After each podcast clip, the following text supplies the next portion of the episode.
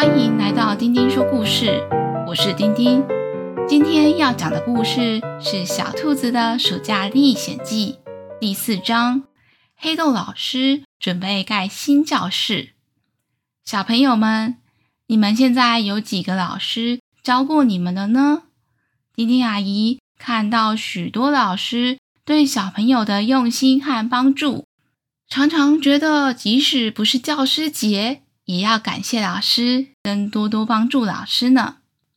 今天要讲的是小兔家的黑豆老师准备帮忙盖新教室的故事。准备好了吗？开始听故事喽！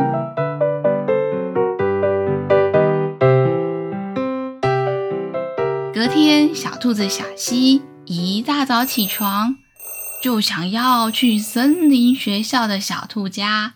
跟黑豆老师报告一个天大的大消息，就是他找到上学期那两个没来上学的同学了。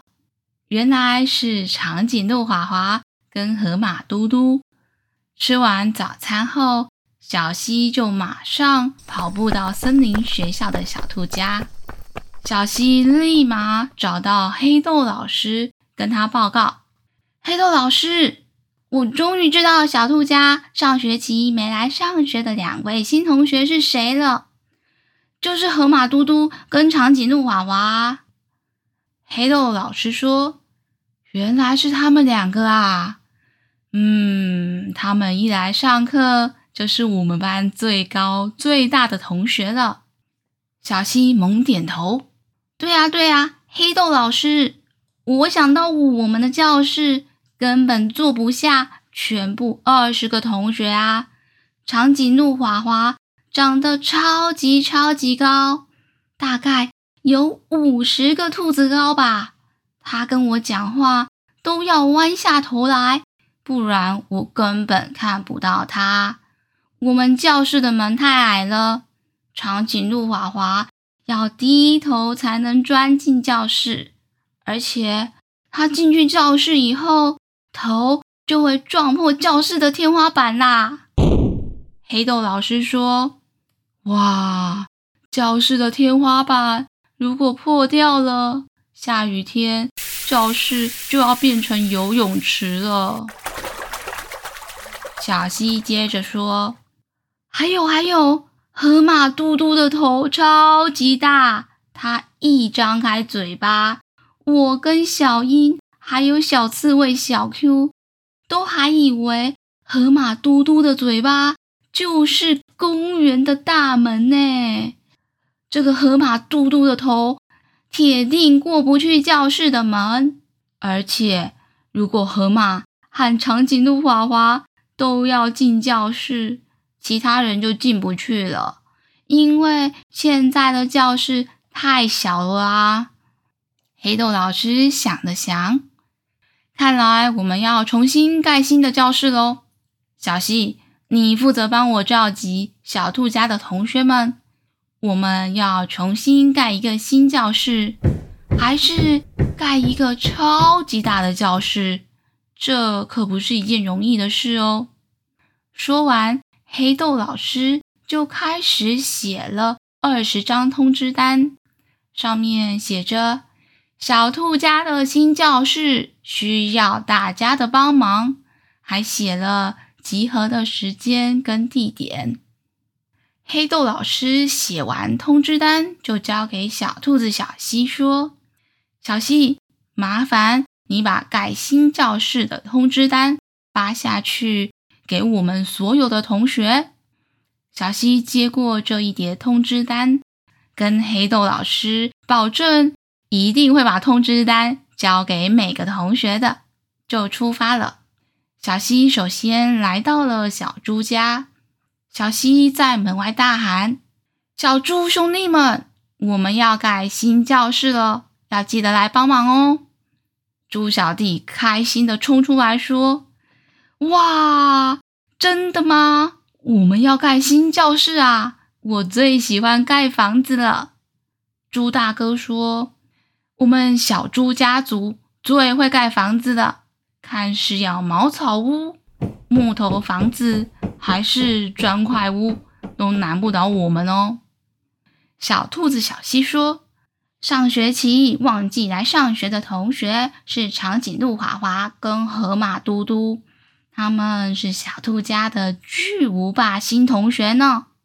因为他们长得很高，教室又太小，所以我们才要盖新教室啊。”猪小弟说：“巨无霸同学就需要巨无霸教室，我一定要帮黑豆老师。”盖一个无敌大教室，还要盖得特别坚固才行。猪小弟听完小溪说完，就去准备盖新教室的材料了。小溪一次把猪小弟家的十份通知单送出去以后，小溪呼叫小英同学：“小英，小英！”小英瞬间出现在他的面前。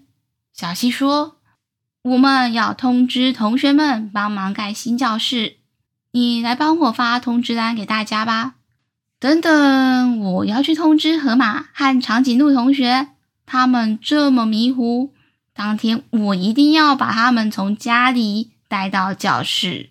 盖这么大的教室需要很大的力气，他们一定要参加才行。小英说：“没问题。”我看得远又飞得快，通知单一定一下就发送完毕。说完，小溪只留了三张传单，其他的交给小英以后，就跟小英分头进行。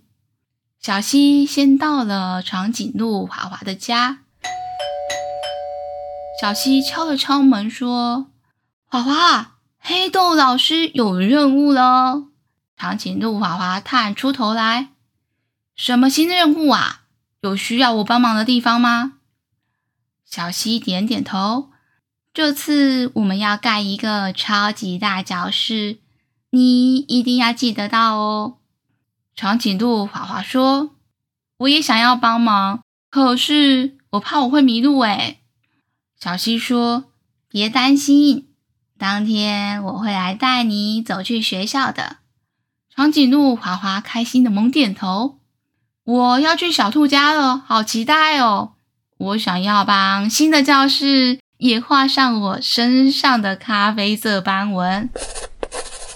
新教室旁边如果有大树就更棒了，这样我可以上课饿了就去外面吃树叶。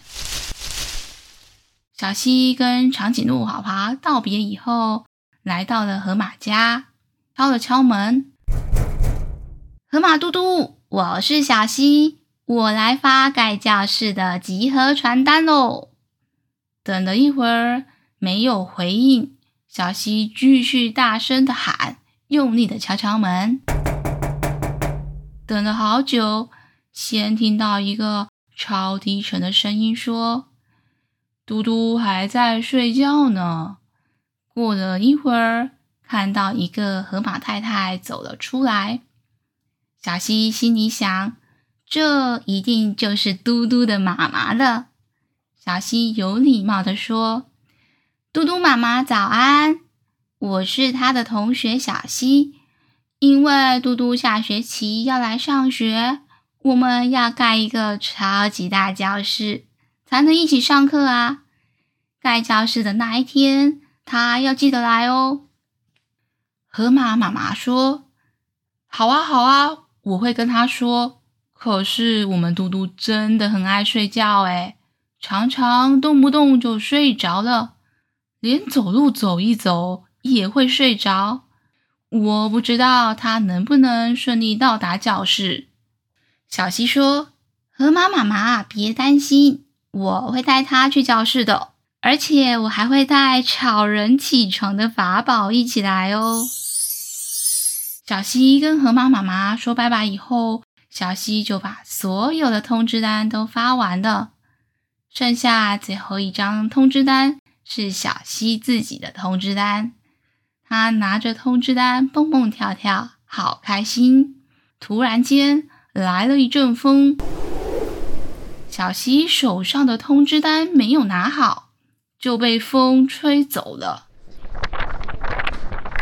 小希本来想要追上，但是通知单被吹得高高的，小希怎么拿都拿不到。小希心里想：这张通知单是我的呀，我已经记住集合的时间跟日期，接下来我只要当天到教室就可以了。小西开心满足的回家了，心里想：这是他第一次盖教室。还是跟同学们一起盖，他一定要盖的超级大，最后还要在教室上盖一个他的手印，或是弄一个粉红色的大桌子。想到这里，小西就觉得新的小兔家教室一定超级漂亮，超级美。